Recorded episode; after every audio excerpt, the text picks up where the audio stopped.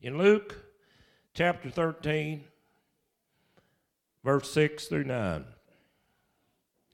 And he spake also this parable A certain man had a fig tree, this is Jesus is talking, and planted in his vineyard. You know, a, a parable is a is something that could have been real, but it's just like a uh, it's made up to illustrate a point. And so he was uh, using an illustration about a man that planted his vineyard. He came and sought fruit thereon and found none. In other words, the vineyard that he planted, he came at the time that it should have been fruit on it, and there wasn't anything on it. Disappointing, isn't it? You you get out, and if you've ever planted a garden or anything like that, and and the, and the season rolls around, and you should be getting uh, whatever the produce is, and and there's no corn on the cob, there's beans, uh, tomatoes are blighted, and and all that hard work seems to be in vain. And he said uh, unto the dresser of his vineyard, one taking care of it, Behold, these three years I come seeking fruit of this fig tree and find none. So he said it was like a man that was uh, put over his vineyard and it was up to him to maintain it. But for whatever reason, he never found any fruit on that. Not just one year, not just two years, but for three years all the labor that the dresser of the vineyard had uh, put into it looked like it was to no avail. It's all a waste of time. And so he tells him, he says, cut it down. Why cumbereth it the ground? And so uh, the, the Lord here, uh, that over the vineyard, that owned the vineyard, he says, uh, I'm not coming again and looking at this, and I've done tried it three times, three times, and uh, uh, every time it's come up, I've come up empty, and uh, very disappointing to come up empty, and uh, so, but the dresser of the vineyard, the man that was working for him, looked back at him, and he answered and said unto him, Lord, let it alone this year also till I shall dig about it and dung it. It meant he was going to loosen up the ground. He was going to fertilize it. I mean, he was going to give it some extra special attention. Amen. And you know, how many's ever felt like God's given you some extra special attention before?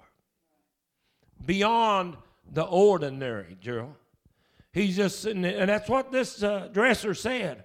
And he said, uh, uh, if, you, if you'll just allow it, try it, let's try it one more year. And if it don't produce, and I'll do everything that I can uh, to get it to uh, where it'll produce fruit. And after we've done everything, we've exhausted all of our energies, we've tried every trick we know, we've done all that we can possibly do.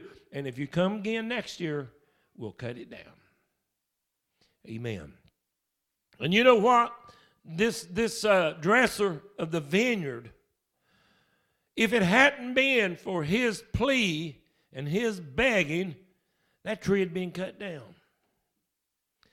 How many times have we stood in the same place that this dresser the vineyard has, was standing in?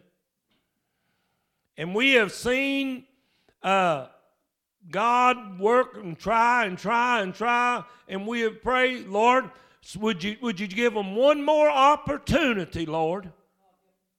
One more opportunity, Lord, to come to you, do better, whatever the situation is. We've all probably done that, haven't we? And uh, you know why? This dresser of this vineyard felt a certain amount of responsibility. And you know tonight that you and I, as Christian people, we just can't write off things just because we just want to, we don't, and there's some people in the world, I don't think they're here, but there's probably some people in the world that don't really care whether they cut it down or not.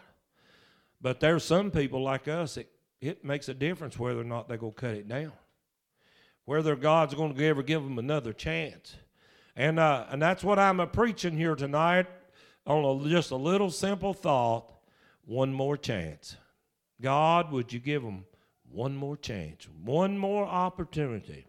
We read in the book of Jonah quite a bit of uh, reading here. We'll read a little bit of it, but you know the story. Jonah was uh, told to go to Nineveh and the crowd against it. In other words, go down there and tell them, say, hey, y'all wicked city, y'all need to repent and you get your heart right. And so God gives him uh, an opportunity the first time to go to cry out a great, against this great city for their wickedness and said, It's come up before me. But listen here what Jonah did. He rose up to flee into Tarshish from the presence of the Lord and went down to Joppa. In other words, God told him first time, and he ran from his obligation, his duty. He wouldn't listen to the Lord.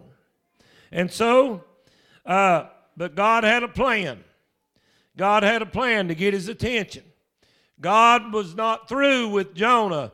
He was going to give him one more chance, one more opportunity. Praise God. And I tell you what, I, I, I don't know when, when, when God decides the last opportunity comes. I don't know that. Uh, I've seen some in life that look like they've had opportunity after opportunity, and they're still shutting the door. They're still refusing God. They're still playing around in the world and playing around with God like it's a little game. But I'm going to tell you what. God loved him so much, he, he, he caused a, a, a great big storm to rise, and, and it looked like the boat was going to sink. You know what it was. And they figured out that God was angry with them for some reason. And the reason God was angry with them is because Jonah had refused to obey the will of God. It's dangerous to get God angry with us. Amen. And he prepared a great fish. They threw him overboard. You know the story. You just reading every word of it. You know what it says. Amen. They even asked, said, Who's caused this evil come up on us? And uh, everybody was afraid, the Bible said. And in uh, verse 17, chapter 1, the book of Jonah, he said that he prepared a great fish. God made preparations to get his attention. I wonder tonight, and we are not talking about one circumstance. I'm talking about many over the years and years and years and years gone by. How many times has God prepared a so called great fish? to get their attention. Now, that great fish, uh, some say it was impossible. Let me tell you what. If God can put the sun and the stars and the moon and hang it on nothing, He can do anything to a fish that He wants to. Amen. If He can cause an axe head to swim, He can do anything. If He can put the money in a fish's mouth, for them to go down and catch that fish and there lays the money to pay their taxes. God can do anything. Right? So we're in agreement tonight. God can do anything.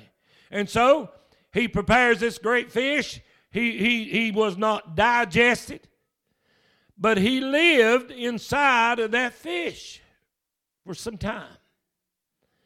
And at the appointed time, because God said, I'm going to give him one more chance to obey me. Amen. I wonder tonight, and I really don't want to know, because if we knew that God has given someone their last chance, wouldn't it be awful just to meet them? Say, hey, they're going to die lost.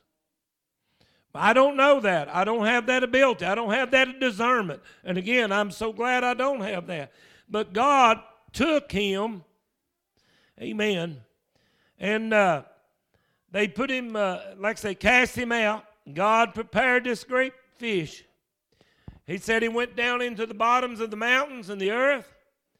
Amen. And all of that, he says his soul fainted within him, and he remembered the Lord, and he said, And my prayer came in unto thee into thy holy temple. Amen. And so he begins to talk to the Lord and pray. He says, I will pay that I have vowed. Amen. And so the word of the Lord in chapter 3, second chance, another chance comes by.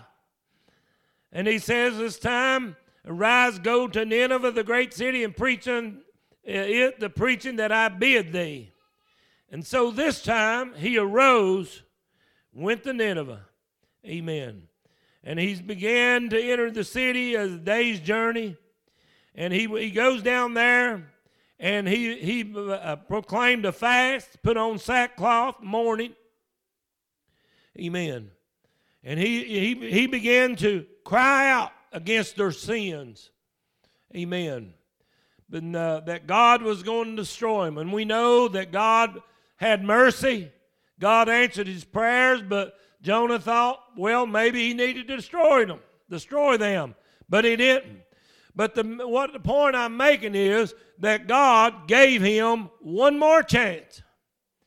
And uh, I've watched it right through this church house. I've seen in other church uh, communities. I've seen people that uh, God had had mercy on them time and time again how close they've come to death, how sickness has plagued them, how different things have come to them, and they right back out into the world in just a short period of time. Amen. I'm going to tell you what, when we lose, when we use all of our chances up, and we don't know when that's a coming. And you know what? I don't I, I would have never, I don't think I'd ever been a gambler because I don't like gambling. I don't like taking a lot of chances. They play lottery, you got to take chances. You roll dice, you play cards, you gamble, uh, play poker. It's all about a chance. You, you play bingo, it's all about taking a chance. And most of the time, people lose. Most of the time, they lose. And so, let's read here. We find the story of Peter we find where in Matthew chapter 26, he was there uh, warming himself, and uh, they saw him, and they asked him uh, so many words uh, Was he with Jesus of Nazareth? He denied him. He said, I don't know the man. Lied through his teeth. He sat with him, been with him. I mean, uh, been in, in communion with him. But he uh, lost an opportunity right here to witness for the Lord. But you remember what the Lord told him? He said he desires to have you that he may sift you as wheat. And then he talks about and he foretells the future that when he uh, repents, for him to go and strengthen his brother. And the Bible said, and, and he told him, he says, before this rooster crows, You'll deny me three times. Guess what happened? He denied him. But you know what? God said, I'm going to give you another chance, and you better take advantage of this. And so, after he he he realized, and at the last, when he heard that rooster crowing, there was a feeling of guilt rest over his soul. He was convicted, condemned, in himself and he wept bitterly. And he prayed and he prayed and he asked God, no doubt, Forgive me, Lord. Would you give me another chance? Amen.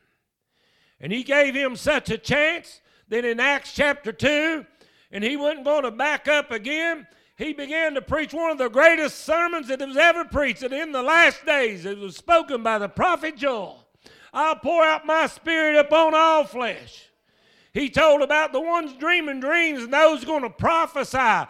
I tell you what, he didn't want to go back no more. Amen. But what did he say?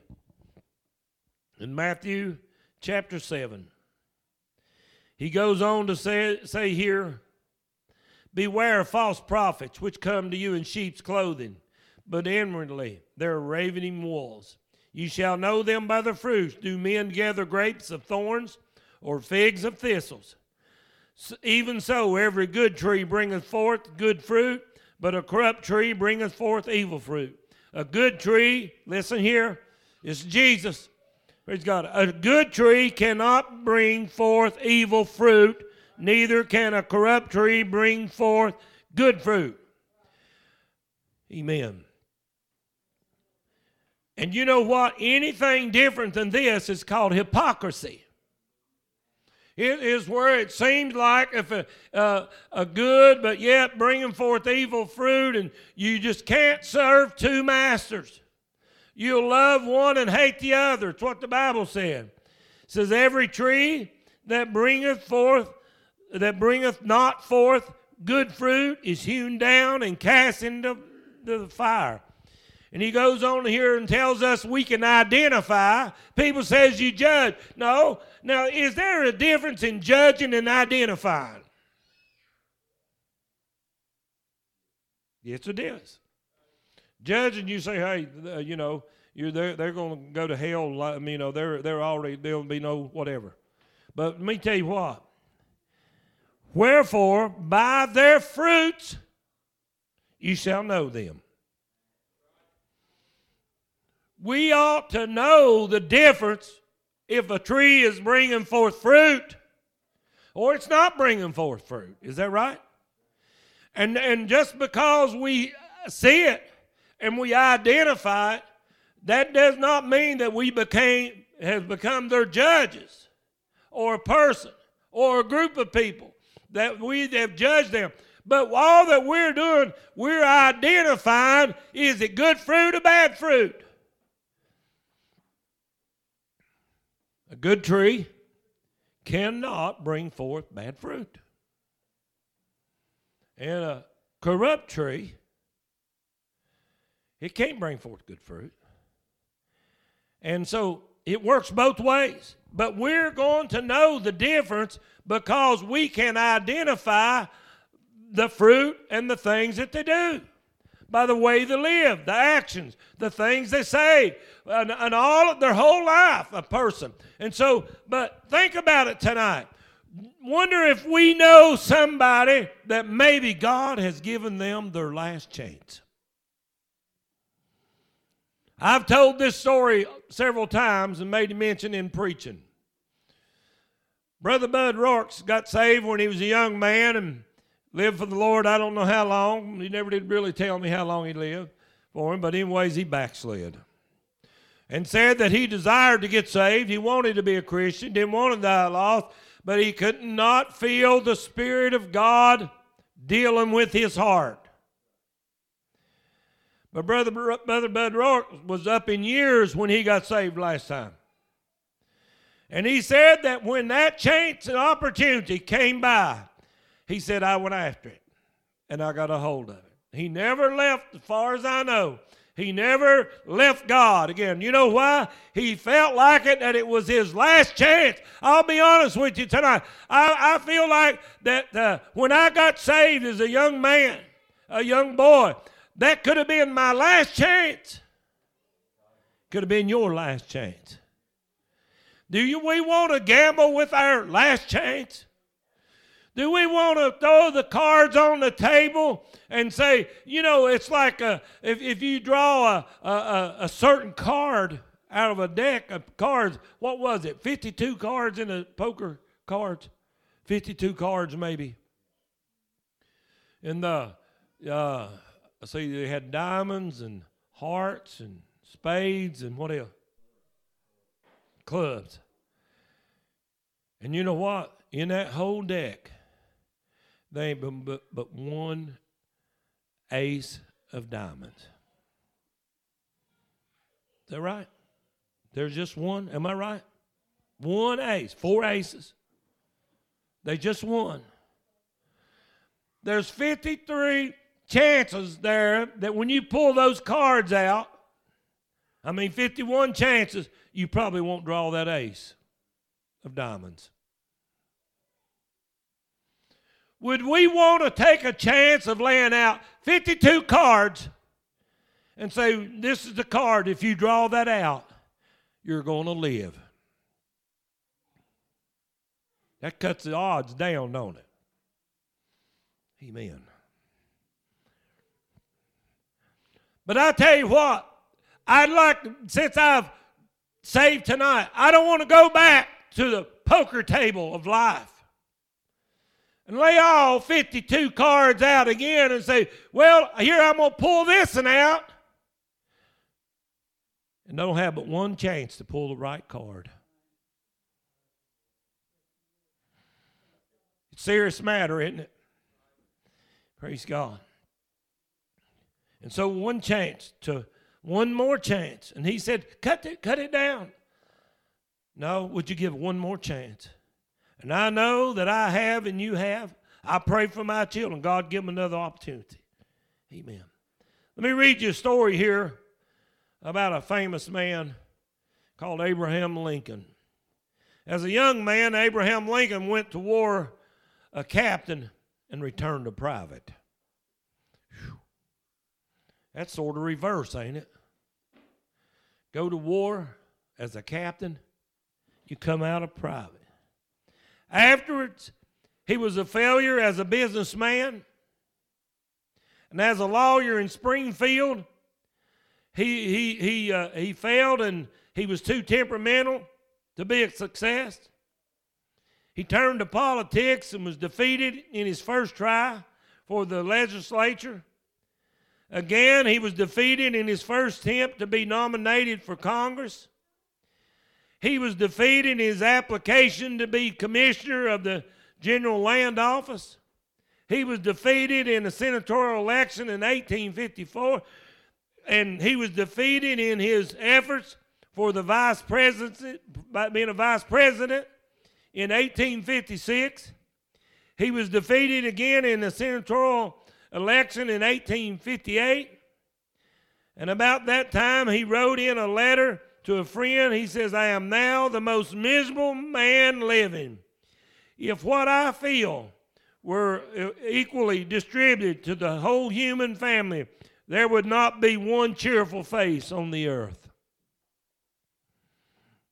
We're talking about a man became president. He had chance after chance. He was failure after failure after failure after failure and failure.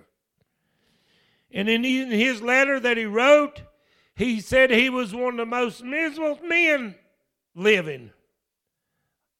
Amen. But what did he do? He tried it one more time. One more time. He didn't give up, Gerald. He says, I'll, go, I'll, I'll run for office one more time. And guess what? He became a great president. Amen but it was probably narrowed down to his last opportunity.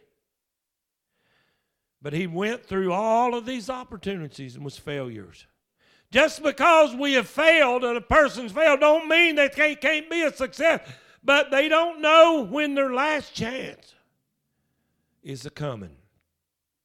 Thomas Edison, teacher, told him he was too stupid to learn anything. Amen. He was fired from two of his first jobs for being non productive, meant that he wasn't producing. We're talking about a man that was an inventor, a genius in his own ways. But the teacher says, uh, Edison, you're stupid. Couldn't hold down a decent job. Edison made 1,000 unsuccessful attempts at inventing the light bulb. And the reporter asked him one time, said, Edison said, How did it feel to fail a thousand times?